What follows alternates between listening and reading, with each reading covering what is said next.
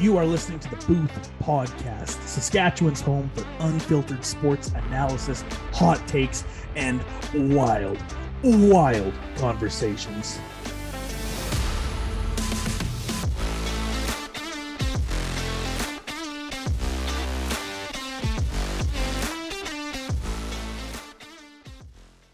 Ladies and gentlemen, welcome back to the Booth Podcast, weekly NFL show. Jesus Christ, we have a lot to talk about this week. It is a huge week, perhaps one of the biggest events in our football watching times has happened. So we needed an extra special, monumental show this week. Joining me as always, Davey O'Doyle. Richard Reese Skjonsby, but hold the phone for the first time ever, making his booth debut. Ladies and gentlemen, our dear friend and now colleague, Braden Johnston. Braden, how is it going, man? Good, good. I'm excited. You fucking First podcast, so let's go. Hey, well, we you know we we brought you on for a reason because you know we've alluded to it a lot of times on this podcast that you know there are some friends in our circle that you know wouldn't be too happy with some of the ways we talk about the Broncos. They've met Carter, but now we have BJ on here as well. Dave, how are you doing? All good in the hood, my dude. Hey, there we go. Rich, I'm, I, I'm mediocre because you know I, I see all these teams making moves, and I wish my team would make moves, and I'll just sit here as a mediocre te- Vikings fan. that's uh tough. That is tough. Um Just want to do something. I know, I know, man. Hey, I'm still holding out hope that one day Kirk Cousins will. He'll, you know what? If you love something, let it go. He's been there. For, it's time to just push him out of the tree, whether he can fly or not. But of course, the move we all saw it sent shockwaves around the NFL world. The reason BJ is on here today, Carson, Wentz, to the- to the Commanders, man. There we go. I knew that's why we were on here. Absolutely, man. Oh, that was awesome. Hey, hey, nice. um, no, of course, we're just being silly. We're just being silly. I know you're used to seriousness, but this is just goofing around. Russell Wilson traded to the Denver Broncos for a king's and queen's ransom. A lot. Jump change. Jump change.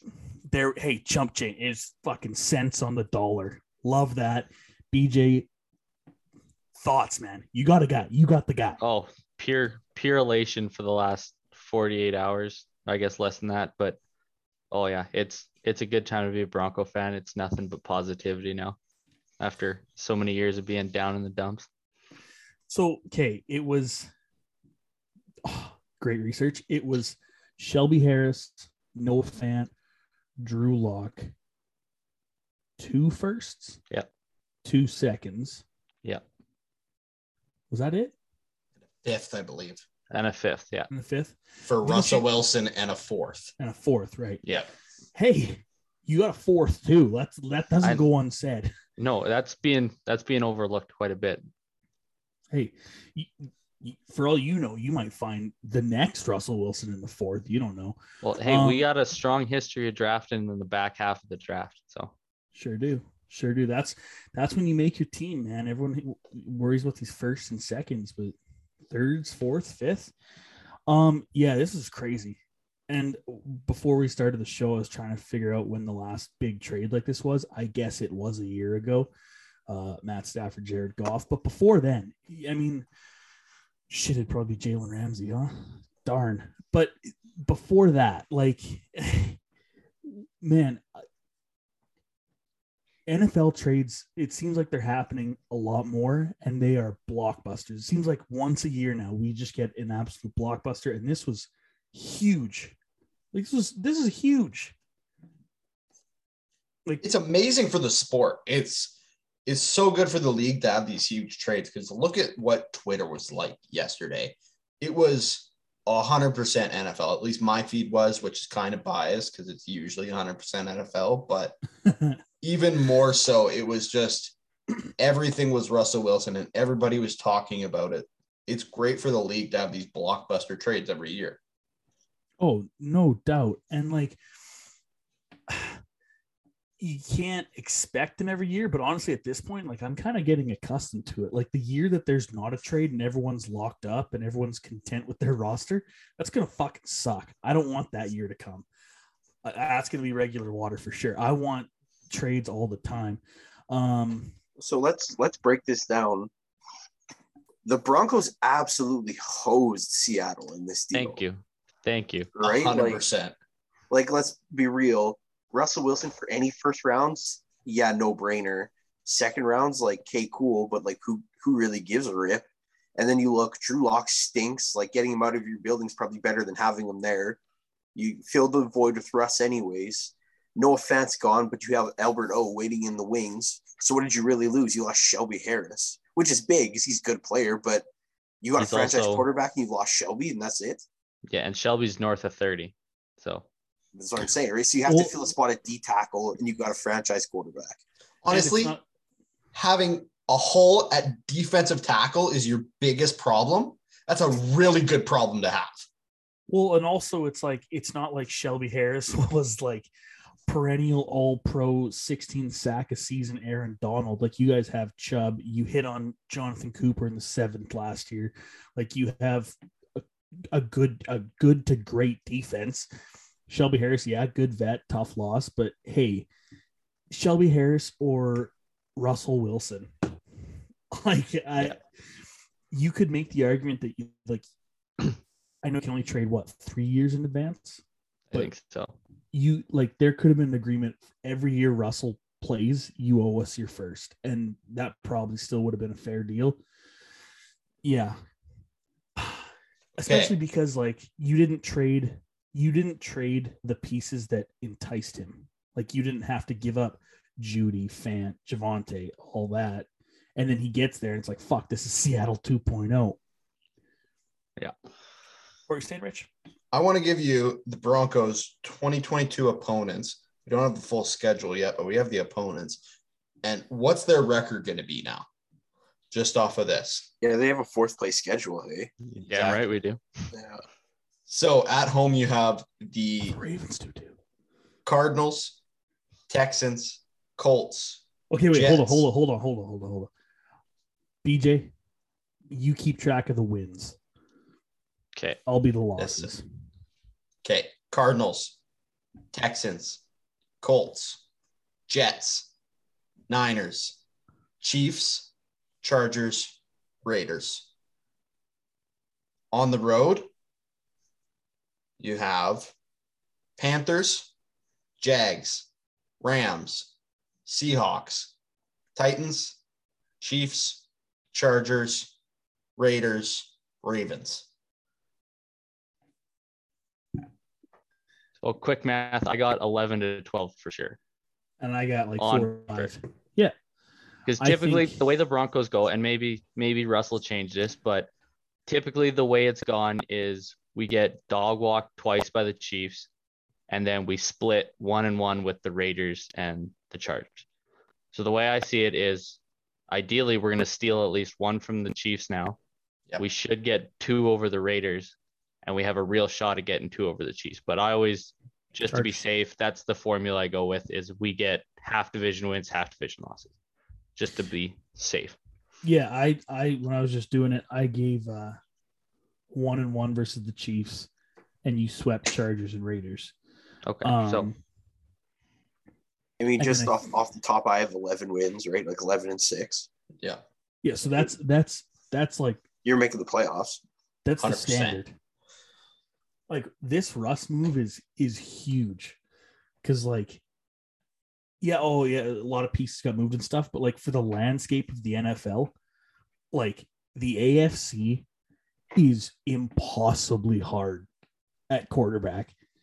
Derek Carr, I think, is an easy top 15 QB. Like I think that's a, that I think that's he's so good and so underappreciated, and he is far and away the worst quarterback in the AFC West. I can't remember who tweeted it, but Derek Carr has to be the best worst quarterback in a division in history. all time. Der- put Derek Carr on, on any of the Raiders teams from the 80s, dog, they're a dynasty. I mean, they kind of were, but like Derek Carr, yeah, like he's so good. And he he's got to look around and be like, fuck this. Like, seriously, the- he's the seventh best quarterback in the AFC. That's unbelievable. that's Yeah. insanity. That's the thing is like, I was thinking just with how good quarterback talent is, I'm like, Lamar Jackson, unanimous MVP a couple years ago, right? Like, freak talent, borderline top 10. Like, there are so many guys. It's like, I, yeah, I'd probably put him in there, but it's like that. I have to, what? Yeah, it's it's wild that Lamar is like around that seven eight spot now, a fringe guy. Yeah. Yeah. We have Herbert. We have, I mean, we still have, we're waiting on a guy like Trevor Lawrence, who now he Yeah. has Doug Pederson stuff. It's like, oh, what if he pops off? What if he hits like we all think he's going to? And then all of a sudden in the AFC, you have Trevor Lawrence, Josh Allen, Lamar Jackson, Joe Burrow, Russell Wilson, Patrick Mahomes, Justin Herbert, Derek Carr. It's unbelievable. What if Malik Willis hits in? Oh, um, well, he has to go to the NFC, I guess, now because Denver has. Let's not even mention if Deshaun somehow becomes innocent No. and plays for the Texans. Yeah, if Like- Deshaun gets the remote from Click, goes back in time and corrects all his mistakes, yes, that would be. Oh my god, incredible! Okay, so so I have a I have a question here. Just flipping a bit to Seattle. Um, is Pete Carroll deciding like we need to rebuild this thing from the ground up, and he's on his way out, and he wants to give the next people their stuff because you don't just cut Bobby Wagner and trade Russell Wilson in two days and be like, yeah, no, I won't be around, and he's like seventy five. Like, let's be real. That's the thing is is Pete Carroll really going to rebuild? Like, he's, yeah, he's on the wrong side of seventy. Well, and I think he said he doesn't want to. So I mean, is he just gonna he's doing this stuff to clear cap into clear spaces so that he's he can peace out? If if what just happened in Seattle happened to me, if I were Pete Carroll, I just retire right now. Right. Today. That's what I mean. I'm- you give him cap, you give him all these picks to work with, right? So that you don't leave Seattle stranded and hopeless, right? Yeah, Yeah, like he's probably. I mean, he's debatably. I think he is like a Hall of Fame level coach. He is, yeah. and you know he wants to he doesn't want to just fuck over Seattle and then leave and then everyone in Seattle hates him. Like you know kind of curry favor with the fans and and stuff like that. Yeah. First of all just quick side note bring Bobby Wagner to Baltimore. I would absolutely go I wild want, him, for I want him to go to Dallas, man.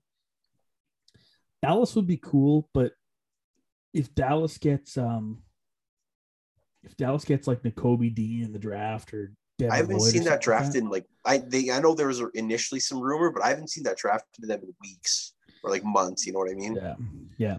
I mean, For a guy like Micah Parsons to learn from Bobby Wagner, yeah, but for a guy like Patrick Queen to learn from Bobby Wagner, I I mean I get what you're saying, and I know why you know. want him, but it's not anywhere near as sexy as him going to Dallas.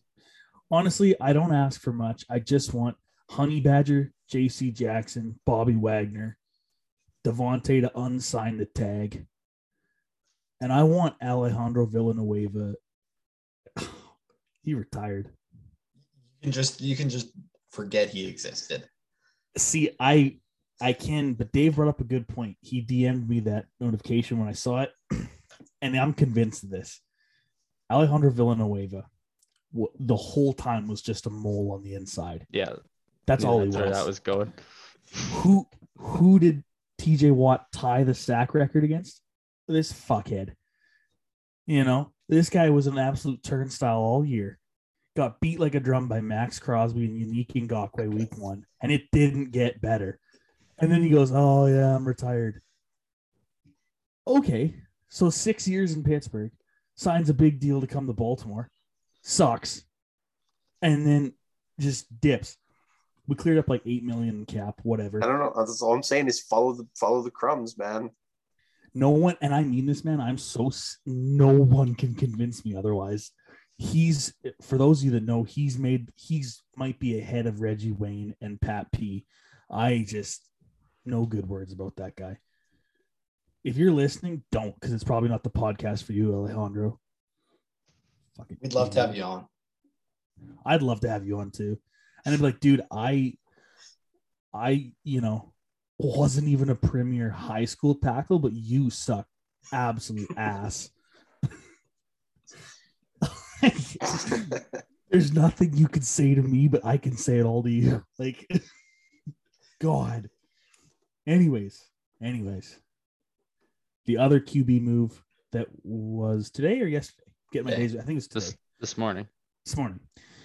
Carson Wentz traded from the Colts to the Washington Commanders for two third round picks.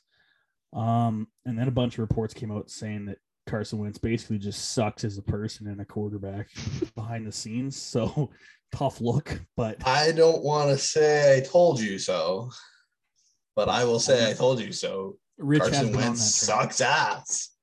Man, Carson Wentz brainwashed the fuck out of me, dude. I still think he's good. I don't fucking like, and it's the thing, like, I don't know why. I don't know how. It maybe it's his arm, and maybe it's the fact that like he has three really good games a year that are important that he wins. And like last year, he played really well despite like his three really gross mistakes were like highlight of the night level awful. But like that dude only threw seven picks. He's not that bad. This is not a big issue if they beat Jacksonville the last week of the season, and that was not all on him. This isn't as big of a deal. He is still in Indianapolis if they beat Jacksonville, and they didn't. They didn't do it. But I'm saying this guy's not as bad as you think he is. Is he the best quarterback in the league? No. Is he a top 10? No. Is he like 13? I think so. And Washington upgraded tremendously from Taylor Heinicke. Will this get them to the playoffs? Probably not. Dallas will still probably dog walk them. But this is a way better move than I think people think it is. hundred percent. Okay, because yeah, like you said, he had seven picks last year. Okay, and obviously it's two completely different scenarios. But I mean, Joe and Lamar both had what 16, 15? Carson Wentz had seven. And yeah, were three to four of them like the Kyler Murray throw from the end zone? Yes. Okay, they were. But he had almost 30 touchdowns. Okay. He was, for the most part, pretty good to great. Like, again, one. I wouldn't say to great. I wouldn't put too great, but I would say he was very good. Like he was very good at times. he was in that Yeah. range. There was there was times it's like shit that that 2017 Carson Wentz he's in there. Let him out. Um, but yeah, I think this is obviously it's not like getting Russ or Rodgers or you know. I'm, I'm saying I'd rather have Carson Wentz than have Jimmy G or Teddy Bridgewater or guys on that level. I'd rather have Carson Wentz than them because at least you know his upside's better. Yep, I'd agree. Well, and like you can still say Carson Wentz is going to be high and above better than any guy that comes out of the draft, at least initially. Yes. Yeah, I'm saying this is the best. This is probably the best move Washington could have made because Aaron and Russ were not going. Mm-hmm. Outside of Deshaun, but that's still a huge question mark. But yeah, people are like, I'm pretty sure everybody's bailing on that. He might go start the process to go to jail on Friday. I heard so because they have like a big hearing about his case on Friday. So Shoot. oh.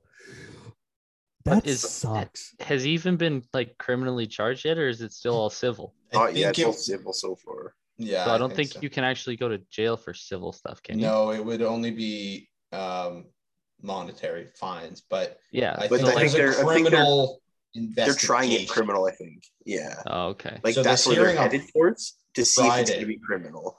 I'm wondering if this hearing on Friday might be about the criminal investigation. I think it is. Yeah. Oh, okay. So hypothetically, he gets cleared and Deshaun's in the mix. Obviously, that's a slippery slope, dangerous game to play. Keep him Then out of your training room, Yeah. or keep them in your training room, supervise at all times. True. Or then, like, do you look if you're Washington? Do you just sit there and be like, "You gotta be fucking kidding me"? this is bullshit. Send Carson Wentz to the Texans, man. Oh well. Flip. Goes back to the in division. He goes, hey, Indy. True. Well, I saw this year like he gets to play Philly twice, obviously, and he gets to play Indianapolis. Yeah. yeah I saw that. It's incredible. I guess sticking with the NFC East this week, there was also we officially know that somehow, some way, whether it's a trade or cut or whatever, Amari Cooper, Gonzo, and there was uh, allegedly some comments said to his quarterback Dak Prescott, which were fucking hysterical, um, if true, if not, still hilarious to me. But um, where where do you guys think there's some landing spots for a big Amari Coop? He's a consistent like 1200 yard receiver. Uh, I think I'm on like he's great, but I'm on the side of Dallas actually on this one because I heard because of this they want to bring back Gallup. I'd rather have CeeDee Lamb and Michael Gallup and maybe a guy they draft than Amari, just because I mean Amari's a band aid and he's a lot older than those other guys. I like Amari, don't get me wrong, but he has a market that like if you can trade him, trade him. Because I mean, like a team like the Patriots need him. Like lots of teams need a one receiver. So I'm I'm kind of on the train with them of a like we probably we need to get younger soon. Not that Amari's an old man by any means, but I'm like the Raiders could use him again, right? Like I'm I'm on board with that. Yeah, I mean, do you think it's almost like an OBJ thing where it's like a team that just need I mean like when healthy, the Rams have three number one wide receivers. Like teams are just gonna load up on firepower. Do you think a team like honestly like Buffalo just takes a shot and be like, fuck it, we need to compete with the Chiefs? Like that would be dangerous. That would be dangerous. And then like I mean, they see the Russell Wilson thing too, and not directly in the division, but it's like shit. You know, we can get as many great corners as we want. Like the game, the way it's moving is it's just offense. Like Stefon Diggs, Amari Cooper, Cole Beasley, Gabe Davis. Oh. To go to the like not competitive teams right now, I think a landing spot could be Jacksonville. Um, not not great for Amari, but you've you've got a team who's who's looking for that weapon for for Trevor Lawrence, and the Jags have 11 picks this draft to throw around and and maybe make a trade here. So I think they also have close to like 80 million dollars in cap. Yeah. So they could take on his contract and it wouldn't be terrible. Well, Um yeah. Also PJ. I was just say on the flip side of that, the cap discussion is like Tyron Smith is really old and he's getting hurt a lot. Zach Martin is older and he's very expensive. And I think they're paying La'el Collins like getting rid of and the, Zeke and Prescott's contract too, right? And I think do they have any big defensive contracts? Uh, Lawrence. Demarcus Lawrence is They are- gone though. He's leaving Right. Okay. because he asked him to take a pay cut and he won't. And he Right. wouldn't. And I'm, so, So- that's the oh, that's the only other team I can say I'm tuned in with outside of Cincinnati is I listen to Dallas Cowboy stuff because they're my second team, right? And from what all I'm hearing is everybody's like, we need Demarcus Lawrence because we don't know what Randy Gregory can do without him. We don't know. We don't want to have to move Micah Parsons to be the edge guy. It sounds like the writing on the wall has been there for Amari for a long time, but Demarcus Lawrence is the one that a lot of them say that they need and they're not going to do. So then it's another classic move of like, wow, Jerry Jones just likes to pay big. But when it comes down to these big players that they probably need, he's like, whoa, well, we don't need you. We get something newer, right? Yeah. Yeah. I mean, that's to me, man, the way I always look at it, just speaking of Jerry Jones, is like, I don't think Dallas wins. I mean, it's not really a hot take anymore. They're not going to win a fucking thing until that guy leaves. Like, all he does is just pay big contracts. And then in four years, when those contracts look brutal, he's like, "Oh, well, will you take a pay cut because you know you're playing for America's team?" And they're like, "Fuck no, you signed it." And I, like, it's that weird. It's that weird thing that they've always done, right? They had those Yes. 2013, 14 with Romo, where they were like a top of the tier team, and then you had that little dip where they have to start getting rid of guys like Dez, and then then they dip back up when they get the rookie years for Dak and Zeke, and Amari comes right, and then these contracts are all coming up again, and he signs the big, and now he's back in cap trouble, right? It's this up and down. Mm-hmm. I mean, like, hey, like I'm not going to be a guy who's like, don't pay your guys because there's some guys you need to pay, but it's the erraticness of that, right? Oh, for sure.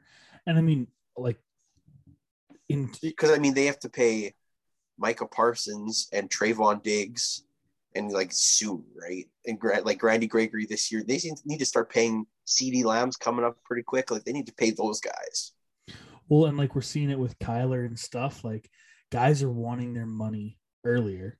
Yeah. Because they're like, look, we're seeing these guys that are retiring at 30, 31, whatever.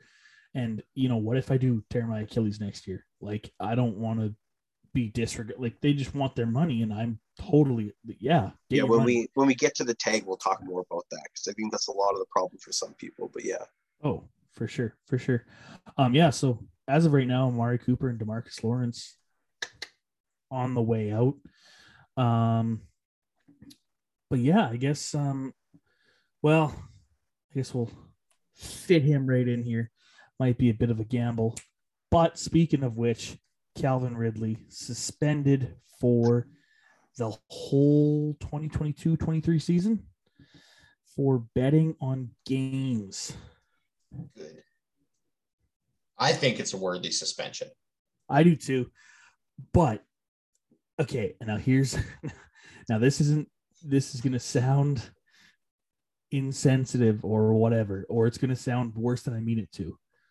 Was the whole break from the game was it that? And he was just betting on these games and he was just in a bad place because that's possible. Or was that just a front and something else was going on?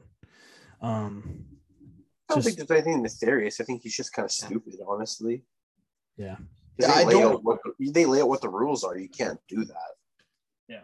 I don't think there was anything, yeah, where he was going to plan to throw games and that kind of thing, but you you can't do it. It's it's a slippery oh can't speak, but a slippery slope from the point where you're just betting on games to the point where you're throwing games, and the NFL is clear that that's not going to happen. So if you do it, you're gone for a year. Yeah. Now there's the thing going around right now showing the suspensions in comparison of domestic abuse and child abuse and stuff like that. And those look bad on paper. Those look terrible. And the NFL needs to do something to fix those. And I don't think it's reducing the suspension of players who gamble. I No, think it's just- increasing the suspension Yeah. of guys who beat women and children. I mean, I mean, that is absolutely probably a good thing to do, but just on the side of like, do we watch the NFL to be the morality police or to keep the keep football intact? Right? What do we want the NFL to do here? Not saying that they shouldn't like suspend these guys harsher for beating their wives and stuff, like definitely, but like let's not be blurred the lines of is the NFL the police or Yeah. the NFL trying to keep football? You know what I mean? So I guess that's where there's a difference too is these guys who are beating their wives and beating their kids, they are being punished by the law. A guy who gambles on a football game is doing that perfectly legally. Yeah. But it's against the rules of the league. Right. Yeah. It is kind of funny though that as soon as as soon as it's like something actually nefarious and dastardly and, and sinister like domestic abuse or whatever it's like hey come on get the, get out of our game. And then as soon as it's like you know again potentially maybe affecting the cash flow of the NFL they're like you motherfucker. You will not do that again. Do you understand? Um yeah, I mean, we've been unfortunately we've been around for a lot of players that have gone down. Rich, AP, Ray Rice, shake hands. There we go. Um, I mean Zeke, Dez Bryant, like it's it's it's fucking shitty. But what's shittier is how bad they bungle the suspension and stuff afterwards. I mean, I think they've kind of been getting better, but still, it does look kind of it does look kind of bad. Um, the only thing it's like, hey, at least he was betting on the Falcons to win. Like he was he wasn't going against the boys. Did that come out? I thought I heard that he uh, he stated anyways that he none of the games he bet on involved the Falcons at all. They did, but they were just parlays. They were Oh, okay. parlays that had Like the it was, Falcons it was winning. nothing and- that he could have insider Okay. information on. He's just parlaying games. Gotcha. So hey, he's still down. He, you know, rise up Atlanta, right? Um, just know he doesn't have a betting problem. does not have a betting problem. He said it. I believe him. You know, he's. Do you know what people who have problems don't say? They have problems. He doesn't have a problem. Um, but yeah, which is also like, and this is weird, and obviously, like you know, if you do have a problem or whatever, go get help or whatever. But like, he he could have bet a lot more. Like, Oh, I- definitely. not that do you think he was almost like dipping his toe in the water he's like let me just see if i can get away with this Well, also how do you how do you find that out so many questions Yeah, like I don't. I Did he wonder if it was something where, like, yeah, he bet what fifteen hundred bucks, dipping his toe in the water. Like, I'm not like Calvin. It's not a different suspension if you bet fifteen hundred or fifteen million. Like, it's yeah, he should have bet he should have bet like 50 million dollars on one game and just been a baller and then won and But I like, guess okay, this is another slippery slope. Like, do players get suspensions if they bet on like the, the time of the national anthem and stuff not related to the game? Do they still get penalized with that I think if it doesn't involve football? Right. I think as the NFL, you just set a clear and hard line that this is the suspension if you bet on NFL football and NFL game related things. And you Well, just it- set that line. isn't it betting on the outcome of the game isn't that the Well, it might be. i think that might be the the I mean, you print. could you could put a bet on yourself over under how many catches, and you just fucking like don't don't catch the ball, right? Maybe that's why he fucked over everybody in fantasy. I guess you could just okay, so it must not be the outcome of the game. It- but what if Just I don't think bet. Don't bet, or don't be like Calvin Ridley and use your name. Yeah, hey, it's me, Calvin Ridley, betting on games. Hey, give some That's what I money to wanna your know friend or something, dude. how did it get out? You are an NFL player with millions of dollars, and you can tell somebody or pay somebody to put a bet down for you. Well, exactly. You just you take you go get yourself cash of Yeah. whatever you want to bet. You tell your buddy who is allowed to gamble to hey, put this much down on your account. Here's cash. Clean hands. I just I don't understand how I just don't understand how it even did he report it himself or did did he tell someone in a circle oh fuck I lost 1500 bucks on a parlay because I assume it either just like came out, someone's like, hey, you hear Calvin Ridley like bet on this or whatever, and probably the internet got it. Or the hmm. NFL has a deal with like the brokers, like FanDuel and all that stuff. Like, hey, if we think a player's reported, you have to like, report this, right? I assume that's one of the deals. true or Or Calvin Roger. Ridley just picked the wrong people to tell. Like, hey, I gambled today. like, yeah and they and they instantly they thought you know what I should do? I'm gonna call Roger Goodell directly. And they they fucking did. Bama receivers this week though. Jesus Christ. Okay. um I, I found it. okay. So somebody tweeted out they were like asking how he got busted. He was in Florida using a, a legal gambling app, and it said the app notified a compliance company that the NFL is hired for this kind of exactly this situation, and then they were obliged. He was flagged, and they had to tell the league. So, first thoughts: don't use an illegal gambling app. No, If- legal. oh, it I think was legal. I think said Legal. Sorry, illegal. sorry. I Legal. No, they just It- have it was third-party legal. services roaming to make sure Right. the guys aren't using it, right? makes more sense. Big brother always watching, nothing safe. Um, love that. Um, yeah. So, Bama receivers kind of been in the news, but moving on, we did have, and we said it already passed, right? The deadline for the um, franchise tag to be applied. Yeah. Yeah. Um, some big names got it. Of course, there's one that's near and dear to this uh, to this here pod. He bought the damn shirt already, and then he went and got franchise tagged. That is Mr. Jessie Bates. Dave, thoughts? Um, if he doesn't get signed by July, I'm pretty sure he's gone. To be honest, that's just how you value safety in this league, especially the Bengals. How they've shown to value safety, which is they don't. Um, like I said, there's a chance that still gets done. They just raised the cap, and depending on how we use our money in free agency, there's still a shot that he can get a deal done. Because I know Jessie wants to be here still, but from the new stuff I've heard, I think a lot of that stuff is about upfront money, which the Bengals have got better at but don't love. And then it sounds like the agent is pushing pretty hard to make Bates like a top two or three paid safety in the league. And I mean, not that he doesn't deserve that, but it's just a lot of money to pay a safety, right? So if it doesn't get done by July, like the history indicates he's they're just gonna let him go. Right. I mean, and probably pay a better corner. You know what I mean? Yeah, and I mean that's what it is. And I hope they get something done. But they we know Tee Higgins, Joe Burrow, Logan Wilson, those guys' contracts are coming up soon.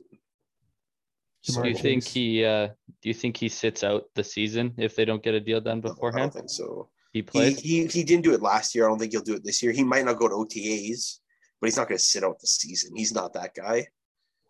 But I holy if, shit! If I he really make a point, he might sit out OTAs. Right? I just got notification. Jessie Bates said he'll definitely sit out this whole season. So that's direct. That's wild, actually. It's even if he gets a deal done, even he said he said especially if I get a deal done, I'm sitting out this whole season. That's and it's, crazy. It's it's like a weird precedent that the Bengals have set though, because I mean I'm not complaining about it because Trey Hendrickson's amazing, but they let go of Carl Lawson just to fill the gap with Trey Hendrickson, two guys who are like the same age, play the same position. And then the Jets basically gave him the same big money deal that the Bengals gave to Trey Hendrickson, right? So the Bengals have set this precedent that like they're okay with like leaving their drafted guys that they invested time into if they think they can do better. Which I mean, it's not the worst strategy, but it's the weird like you don't value your own drafted guys as much. So it's that weird thing of like if we take a safety high this year, I wouldn't be surprised if they just like, oh, as long as this guy doesn't completely suck, we'll just let Jessie walk, right? Yeah, that is that is kind of weird. That is kind of weird when you put it out like that. But I mean, I guess so. You look back at George Iloka, Reggie Nelson, like you guys just. It I feels mean, like they'll have like a. We, we value very specific guys. We value D line, obviously, we have a quarterback now, so that's good, but we value D line really heavily. And then we value our cornerbacks really heavily. And we value receiver heavily. And we don't value anything else nearly as much. We've let all of our guards go. Um, we've only had one really elite guy like Geno Atkins, but we resigned him. But like, we've never valued linebacker. We've never valued safety that way. Inside, like guards, we've never valued that way. And that's why we were in the shape we were this year because we don't keep guards. We don't pay for guards this will probably be the first year we pay for offensive guards and centers, right? Because we never have before. So it's just meaning the president set is like it looks bad, anyways.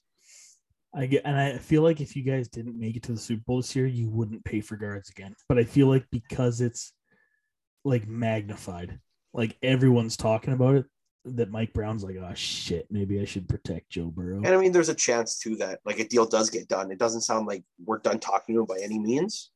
And yeah. if we spend less in free agency than we figured, we might be able to get a deal done. But it just sounds bad, especially with all of those guys' rookie deals pretty coming up pretty quick that next year's not the year we're going to sign them. It's going to be this year or it's going to be bad, right? Yeah. Yeah, fair enough. I mean, I you're obviously our resident Bengal, but uh yeah, it makes sense. And I mean, he is like a top five, top three safety in the league for sure. But... Yeah, like I said, I don't know if if he wants to be the highest paid safety and reset the market, I can totally get why you don't sign him. But if he's being at least a bit realistic and not wanting the biggest contract as for safety, we should probably bring him back, right? What if he wants? What if he's saying I want to be the highest paid player in the league? Even if he's then, saying I'm not even going to justify that, but even if he says I want to be the highest paid safety, I'm okay having him play on the tag. And if he does play like he's done two years ago or played in the playoffs all year, then they probably will pay him, right? But if he has another down year worrying about his money, then he might be gone, right? Yep, for sure. Um, so I think because I know the Ravens didn't use the tag this year. Rich, did the Vikings use the tag this Don't year? believe we did. No. No. BJ Broncos. Nope. Nope. Um, I think so. There was Davante Adams and Chris Godwin are probably the biggest two outside of Jessie Bates. Um, Orlando Brown for the Chiefs. Orlando Chiefs. Brown for the Chiefs, Forgot about him. Dalton Schultz for the Cowboys, David Njoku for the Browns, Gesicki Uh, for the, for the Dolphins. Mike Gesicki Cam for Robinson Dolphins. for the Jags. Um, yeah, so I mean, and then um, the guys who didn't get the tag that might have, but also but signed big deals was Harold Landry got a boatload for a five-year deal with the Titans, well and deserved. Mike Williams signed a big, big three-year deal with the Chargers. Yes. Yeah. Mike will yeah, that's I mean, Keenan Allen's getting up there in age. Like, not that he's old by any means, but I think the Chargers are saying, like, hey, Mike Williams is gonna be Herbert's guy. Like that's we're gonna try and develop that connection as they should. Um, I think probably most notably JC Jackson did not get the tag. Um But do we really expect that from the Patriots, though? Bill if you actually look at what the Patriots have done, their their last tags were like Joe Thuney and kickers. Like they Mhm. don't use the tag. They respect that. Like if we use the tag, we are going to resign you, and if we're not going to resign you, we won't even put you on the tag. Bill Mhm. Belichick plays hard and quick. Like, okay, just leave. Like he doesn't care, right? That's what he fucking tells them, dude. He says, "Get the fuck out of here if you don't want to be here." And I go, "Bill, what the hell?" Like I said that. uh, Yeah, I mean, like Bill Belichick is by far the most like ruthless. Like he uses the tag how it's intended to be used, and it's not a game like it is for some other teams. Bill's front and center. You're in or you're out, right? Yeah, and I mean the Patriots, like it's notorious with Bill, but he moves off guys earlier than a lot of other teams would, and especially when it comes to corner. Stephon Gilmore had a defense player of the year, and he said, "Get the fuck out of town, you asshole." Darrelle Revis wins the Super Bowl, has a couple great years there, and he says, "Get out." Like he just Keep Talib. Aqib Talib. He I says, mean, it, it- these "I all sound horrible, but to be completely fair, he's reloaded the chamber every single time. Oh, that's Oh, what yeah. I mean. It's like he's like, you don't. Uh, you're gonna ask for too much money. I'll make another you. Like I don't know what the market is for cornerback money exactly, but J.C. Jackson is Mister INT as he claims to be, and he's like 26 or 27, right? Like he's gonna get a load. Oh yeah. Oh yeah. And Bill knew he wasn't willing to pay him even part of that, right? well, I think he leads the league in picks last what two or three seasons for sure. I Yeah. know him and Xavien. I think it's. I don't even think it's that close. It'd be like him and Howard, and then then a drop off. Yeah, exactly.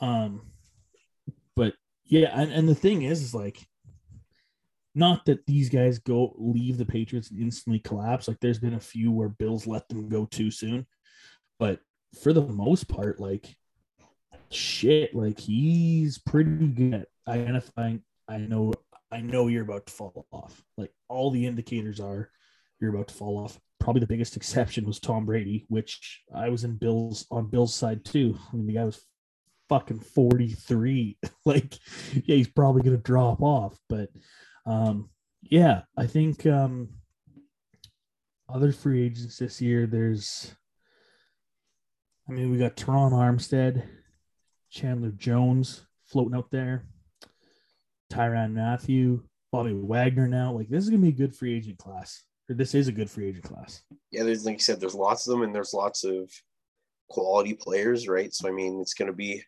money's gonna be flying free. That's why they just bumped the cap up, what like five million or something, more than that, something like that. But Yeah. Um, I guess you know. we- So we talked a couple weeks ago, two weeks ago or last week. Can't quite remember. We did our quarterback roadmap, um, and it seems like as soon as we did that, everyone started to pick destinations. Um, so we got Russ going to Denver. We got Carl Wentz going to Washington, and um, Aaron staying, Aaron staying Green Bay. Yeah.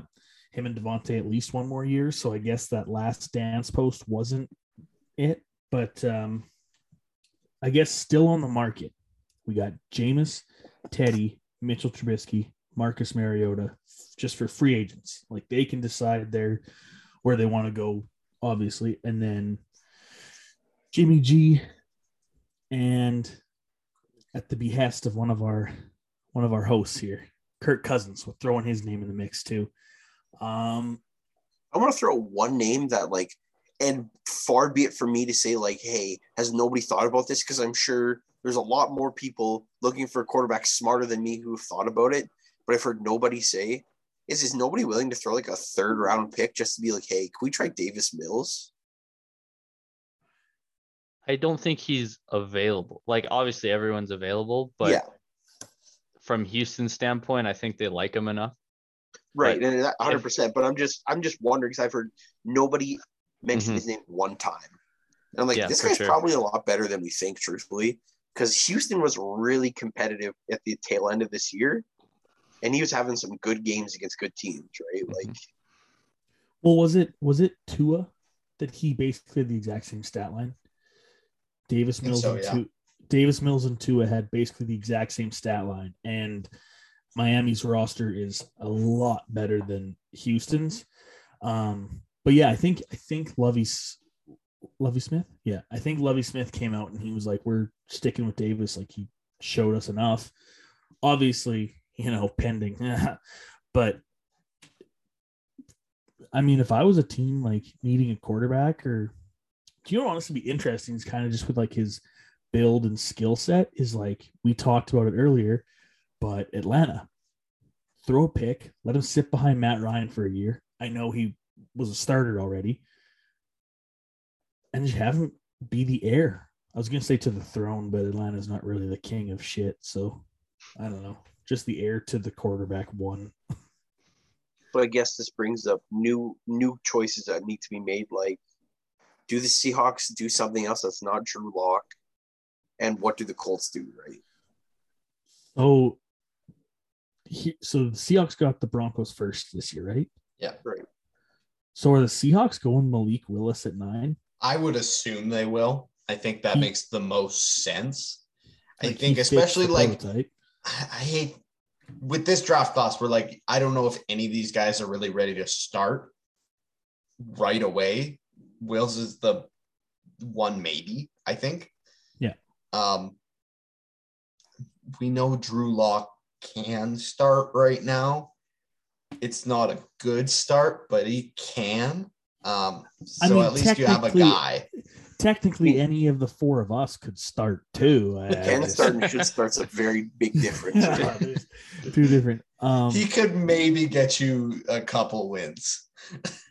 yeah, I mean, I would hate to see the entire other team's roster get shot in the head, but he could technically win if that happened. Um, yeah, I, I s- it's interesting now. It's like Denver's obviously awesome, fascinating, love it. Can't wait to see that offense. Can't wait to see that team. Like I am so psyched for that. But Seattle just got so interesting. They have a they basically replenished the picks that they traded for Jamal Adams. Like they basically traded Jamal Adams for Bradley McDougald. Obviously, they lost their franchise quarterback in the process, but like, okay, so that trade is negated. And now you have, I mean, what if Malik Willis does hit? Oh, I, I think it's going to be hard to say, oh, what if he's the next Russ? But what if he's by year two, what if he's like 55, 60% of Russ? It's like, oh shit, that's that's a decent place to start. I mean, Seattle always has a great run game. They got DK, Tyler Lockett's there for a few more years. Like Seattle could be interesting. Their whole line's still messy, but like, yeah, Oh I yeah, mean, I'm- and I'm- that is a tough division. So I'm I'm less interested in Seattle as I am in the Colts. Because the Colts are still where they've been for the last three years. Like, if we have a good quarterback, we're a really, really good team. the Colts are the next Broncos, where the whole league's going to wait and just say, "Hey, get the guy." I want to see Quenton Nelson on the podium. I want to see Jonathan Taylor up there. I want to see all these guys like Darius Leonard. Just get the guy in the room. Carson Wentz was a guy, was a decent guy, wasn't the guy. So if you're now- Chris Ballard, what do you do? What do you do today? Davis Mills, come on down. Um, do I think their up- only job option is Jimmy, honestly. Yeah. That's the way I feel anyhow. Okay, here's a question then. Do you think the Colts roster currently is better than the 2018 19 Niners roster? Nick Bosa's rookie year when they went to the Super Bowl? I'd say no. Probably, I feel like they might be a little more rounded. Like their Yeah. defense overall would be better. The only th- place I think they'd really be lacking compared to that Niners team would be at receiver. Which, if they trade for Jimmy and they don't give up too much, they can take a guy high, or maybe get a guy in free agency. That's true. I feel like they, because Jimmy G is an absolute anomaly. I think he's garbage at playing quarterback, but shit, the guy wins 80% of his games. Like, he's an absolute, like, Like outlier. said, that's that's an experiment though, because we're about to see if Shanahan is the god that people think he is, or if Garoppolo's a miracle child that's not very good but wins eighty percent. We're about to see if those are one in the same, or if they're completely separate entities, right? Yeah. It's Well, and it's- like Shanahan does have a pretty bad record when Jimmy G doesn't start. Like it's a Right, it's a it's a different team. Yeah. Yep.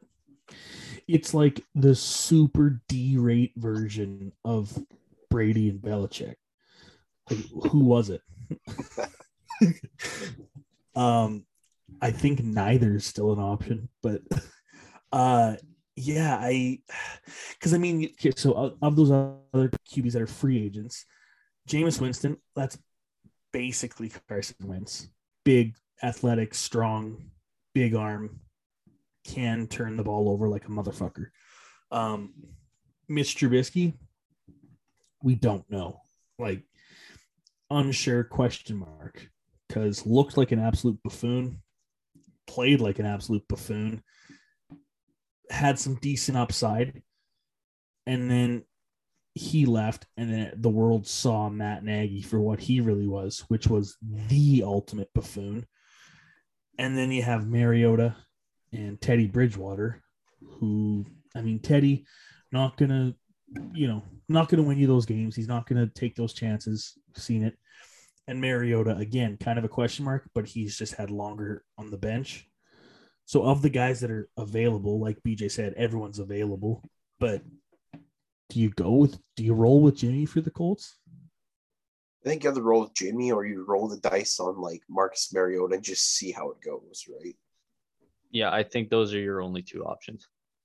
I'll And put I think rumor. I think Oh, go ahead. I'll Rich. put the rumor out there because I'm part of Vikings Twitter. Is Kirk Cousins. Kirk Cousins? They got the cap space to take on Kirk Cousins' contract and still leave them with about an estimated 20 million in cap space.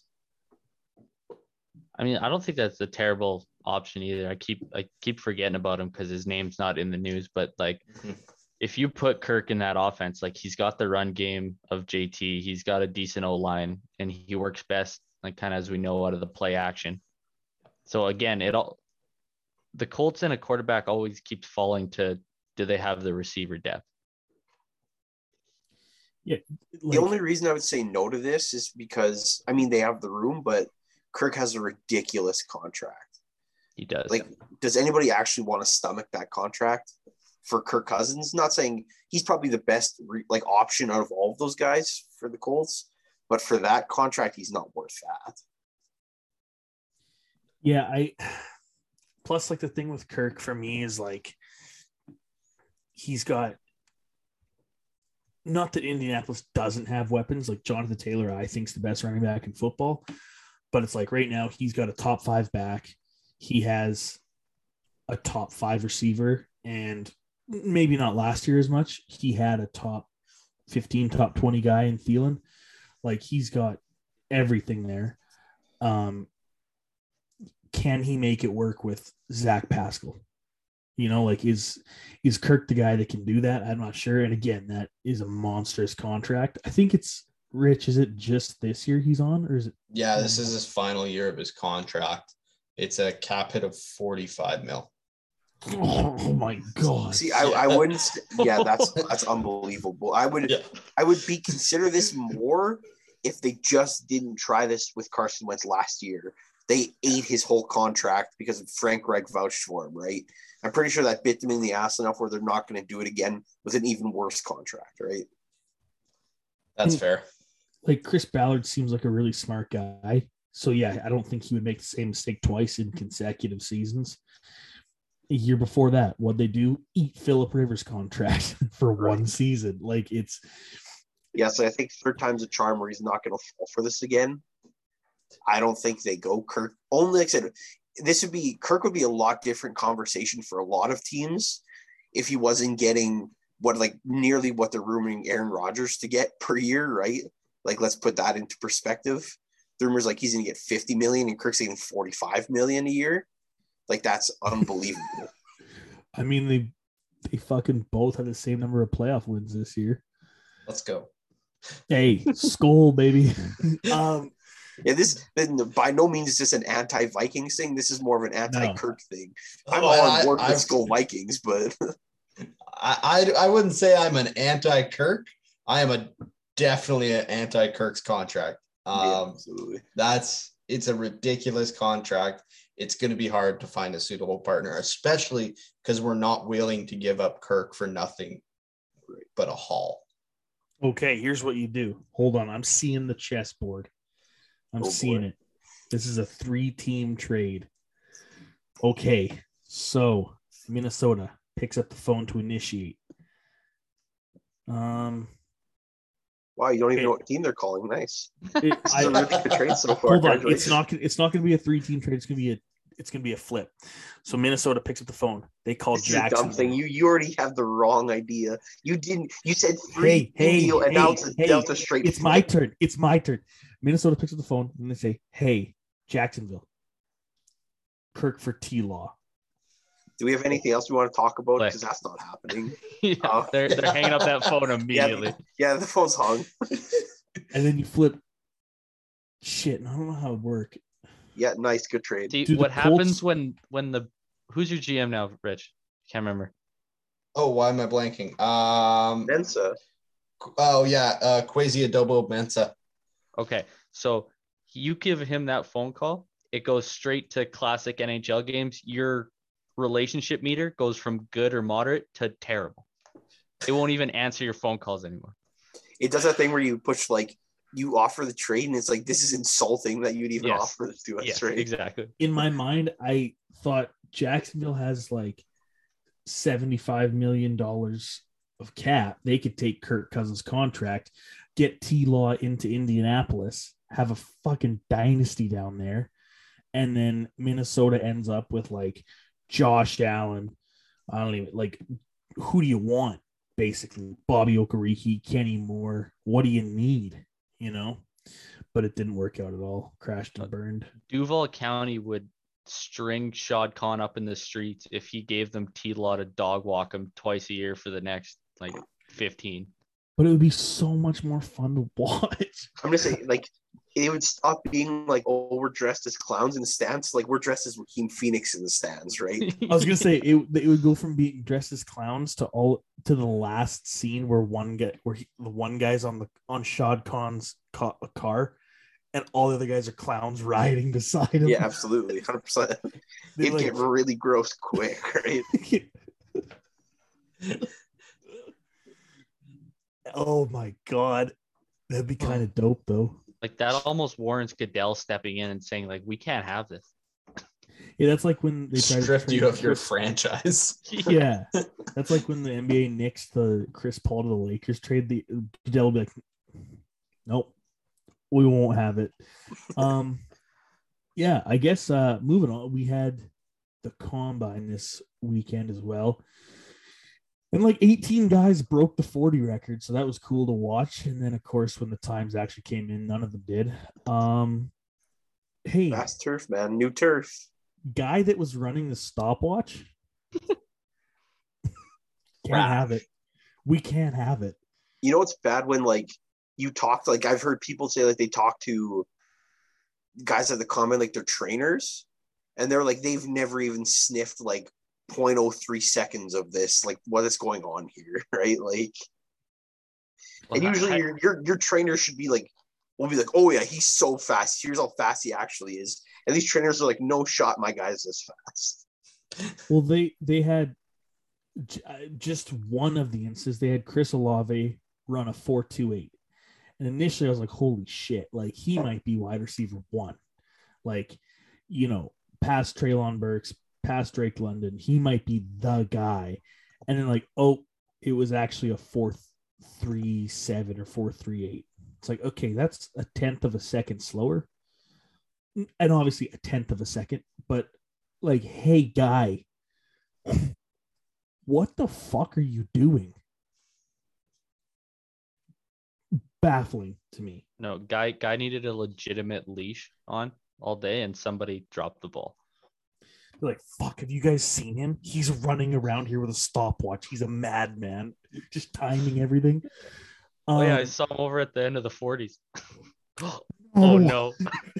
oh god, how many people have broken the record already? Seven? Shit. Um, yeah, it was. I mean, was there any like standout? What was the standout moment or performer at the combine for you guys? Kenny Pickett's me, all hand three of them- size. all three of them yeah were, were Georgia guys for me. 'Cause I think it's obviously Jordan Davis had an unbelievable combine for a freak that size. Um, what's the, 6'6", the other guy's name? Was it Devonte Wyatt? Devonte Was an Wyatt. absolute monster. And then Quay Walker. Those guys were all head and shoulders on the D line, like above a lot of guys at, at those positions. Like this is a really strong, obviously defensive draft for the Georgia defense that was one of the best in college football history. Right? yeah, you're starting to see kind of why, why they were. Um, when every one of their guys is testing individually out of this world. Whew. Um, yeah, Rich, you said that was that was probably the biggest story day one of the combine Yep. was Kenny Pickett's tiny hands. Kenny Pickett's tiny hands. I mean, And it's so crazy the like amount of emphasis that gets put on QB hand size to me. And I, like, I guess it makes sense, but like, there are teams that will now say Kenny Pickett is undraftable because of his hand size. I'd be worried about it. He kind of is not very good at being a quarterback before I'd worry about his hands. Exactly. yeah, I would look at the tape and be like, oh, oh, he's undraftable. well, this guy's a solid fourth round QB. I like that, right? Like, okay. I was Well- just sitting at work when that news came out about his hand size. I had a tape measure right there. I gave it a measure. Personally, I have the exact same hand size as Kenny Rich. Pickett, so I might as well go to the fucking NFL. Well, Rich, what size gloves do you wear? Mediums, right? Mediums, yeah. So Kenny that's- Pickett wears medium-sized gloves. That's unreal.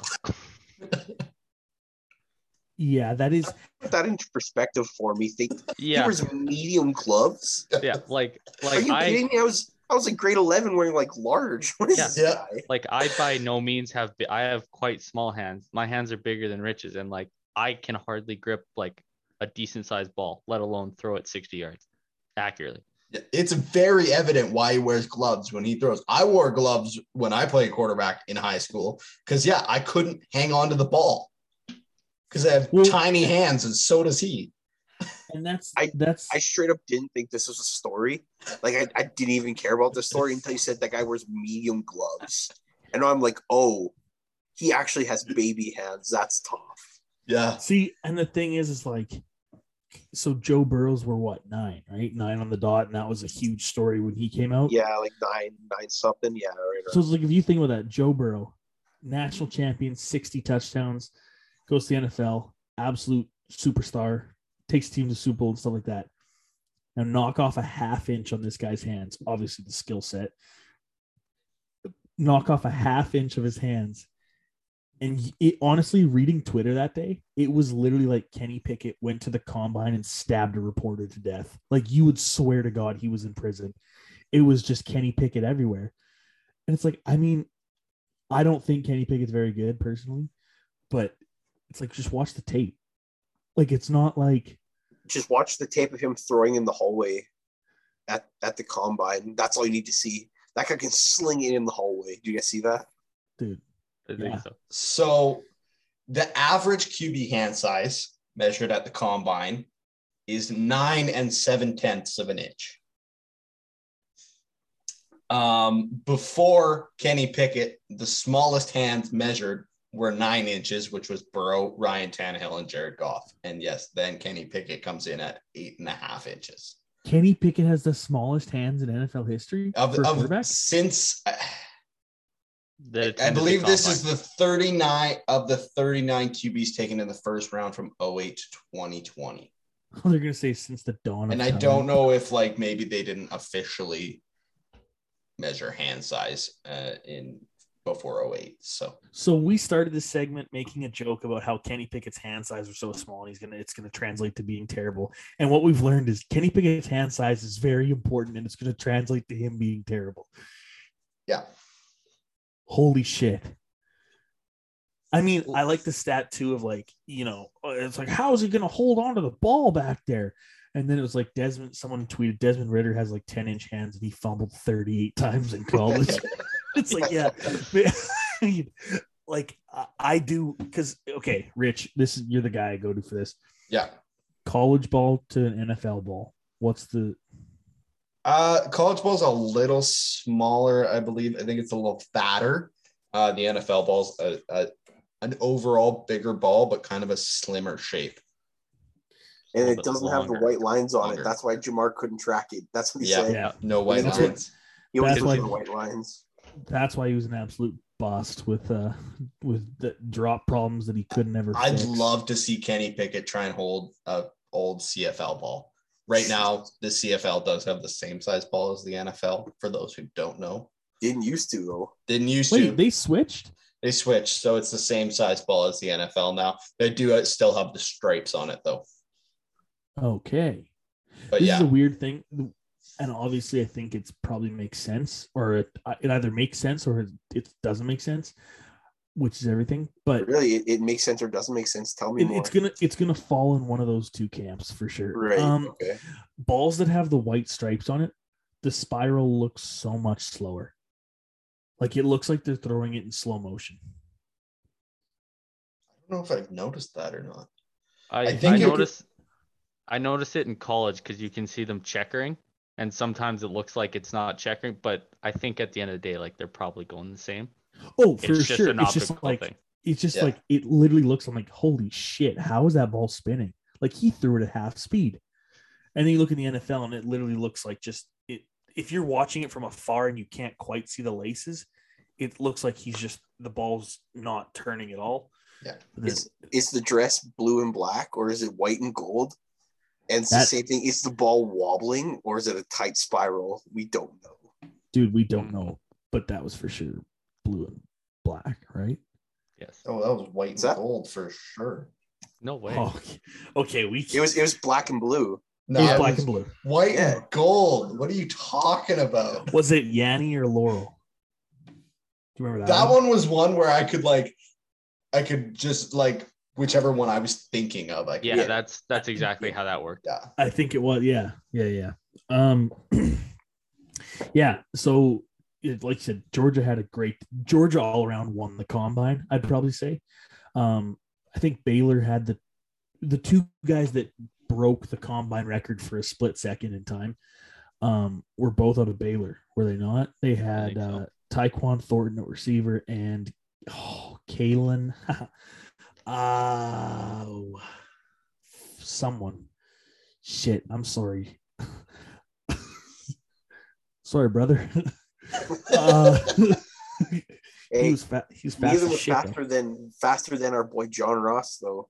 So I hope those guys get taken right before the best QB in the league in this draft. John Ross got drafted at nine, right? Was that? John Ross got drafted at nine. Yeah, the pick before Patrick Mahomes was John Ross. Yeah. So if we're going if we're going nine this year, Seattle, Seattle, take him based on speed. It never fails. Yeah, I mean, yeah, Jordan Davis. I think it was a four seven eight, Yeah. three hundred and forty pounds and ran a four seven eight. That's Yeah, it sound, that sounds right. It doesn't sound right. that's Oh, too think about- fast. Think what put this into perspective. Jordan Davis was what 0.07 seconds slower than Devin Lloyd. And I mean, that's the thing is like you can always tell if a guy how truly like if his speed is just like how legit it is by usually the rest of their stuff kind of correlates with it. Like when they run their other drills and like the broad jump, especially with that explosion, And like Jordan Davis absolutely killed it in broad jump too and Mhm. stuff, right? Like this guy's an all around athlete. Yeah, he's not just a track star. No. No. That was like um a guy that I kind of been following too. Just I mean, I kind of liked the school. Um and we had Carson Wentz, Trey Lance come out of there, but Christian Watson, he's a wide receiver coming out of NDSU. And he's basically he's like 6'4, 210, 215 with like Tyreek Hill ish speed. I think he had like an 11 foot four broad jump, like just these guys now are just out of control. Like it's it's insane. It's insane. Um yeah, I I can't wait for I can't wait till we dive into draft stuff, but combine's always fun to watch. What's your guys' favorite event at the combine? Hand measurement. Okay, oh shit. Oh shit. They pull up the tape measure. Tick tick tick tick tick tick. Eight and a half. What is my favorite event at the combine? Honestly, I, I don't know if it's a sleeper, but vertical jumps always dope. It is. See, I'm really torn between like the 40 and the broad jump, just because like ev- like not that it's the most important, but everyone puts so much emphasis on the 40, and because you get to see like holy fuck, like that guy's blazing. Yeah. And then when people jump out of their minds in the broad jump, like you can see how far they're jumping, but it's really tight between those two for me. I think mine are bench press because I can see who I can bench press more than for reps. and then, but I think the one I like the most, especially because I like watching a lot of the defensive guys, is like um, watching like the shuttle and how fast you can move side to side. Mhm. Right, 'Cause especially with linebackers, that's a big thing, and that tells you like speed at a linebacker doesn't tell you a lot. Straight line speed because you're almost never going straight line. So you That's need to know how fast they're moving laterally, right? That's what I like to watch. Is like Jordan Davis ran 478, and it's like that is disgusting. That's insane, absurd, all this stuff. When's the fucking last time a D tackle had 40 yards untouched? Like it, Yeah. it isn't it doesn't exactly translate. Like that's why I let the broad jump just that raw. Right. So, I mean, especially for posi- line positions, I think the best thing to look at that's that the 10 yard split because you know you can estimate how much velocity they're getting off the line, right? Yeah. Mhm. Like you look at these people will write off linemen, O linemen if they run a five two, and it's like, yeah, motherfucker, what'd you expect? Like, Yeah. obviously, He might But be then- late on a screen or two, but oh, but have you did you see him throw up 35 reps? Like it, it just I don't know. Yeah, it's that's the thing is I feel like especially on draft Twitter, like everyone everyone takes everybody's measurements and they weigh them the exact same. And it's like that it, can't do it. Can't win with it.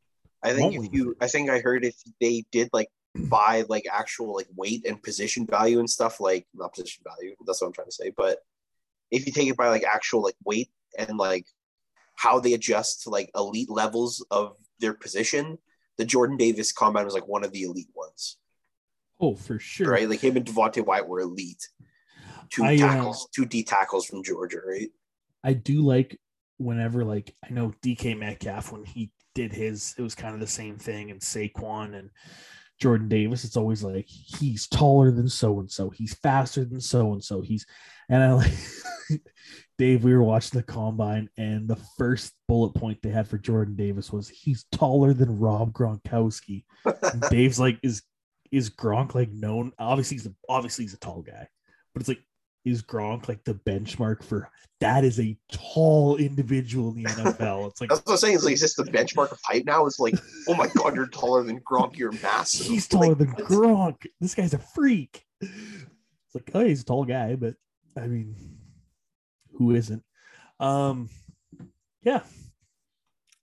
Is there any is there any news we're missing? I feel like we got it all. I think I think we covered it. This is a fun episode. I liked it. Braden, I like having you on. Welcome. I yeah. love love being here. This is a lot of fun. Hey, there we go. Um, so I guess in the next couple weeks we'll be getting we'll be getting into draft. Free draft, agency. Free agency's first of all. free agency, draft Free stuff. agency Yeah, opens on the 16th, I think. I think so. Holy So shit. next week. Yeah. Holy shit!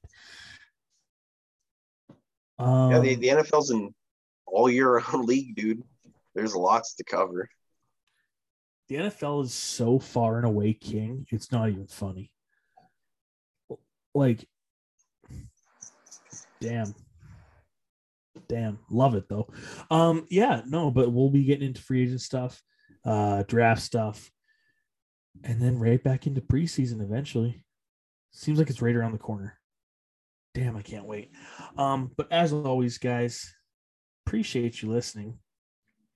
Appreciate you all support. Just appreciate you. And I appreciate you guys. Appreciate you.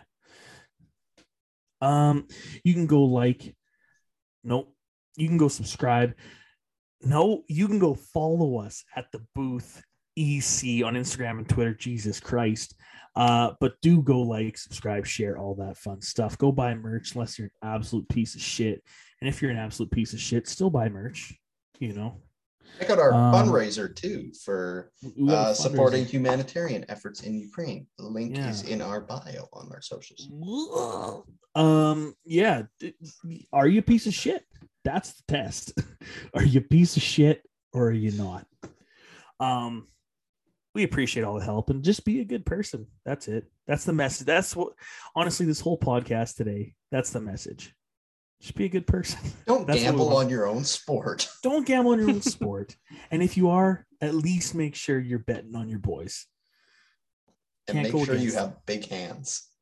And yeah, don't be medium gloves. I like how that's the thing that sent Dave over the edge. Was like, holy shit! Like, I never got context with it until now. Like medium gloves are like little boy gloves, man. dude, he's basically JPP. Guy's gripping it with a nub. Like, does he Like, you- throw it with two hands? Does he actually? never- Yeah. Does he throw it like he's like a kid, where they just kind of get their hand under it and like push it? Is that is that Kenny Pickett? I think so. I'm surprised he doesn't throw like more like uh, Philip Rivers did. Yeah, exactly. And they go, Phil's like, well, was when I was a kid, I was a ball boy. And Kenny Pickett goes, I just have the smallest hands ever recorded. so that's why I do it. Um, yeah, appreciate you guys listening, and uh, we'll talk to you later.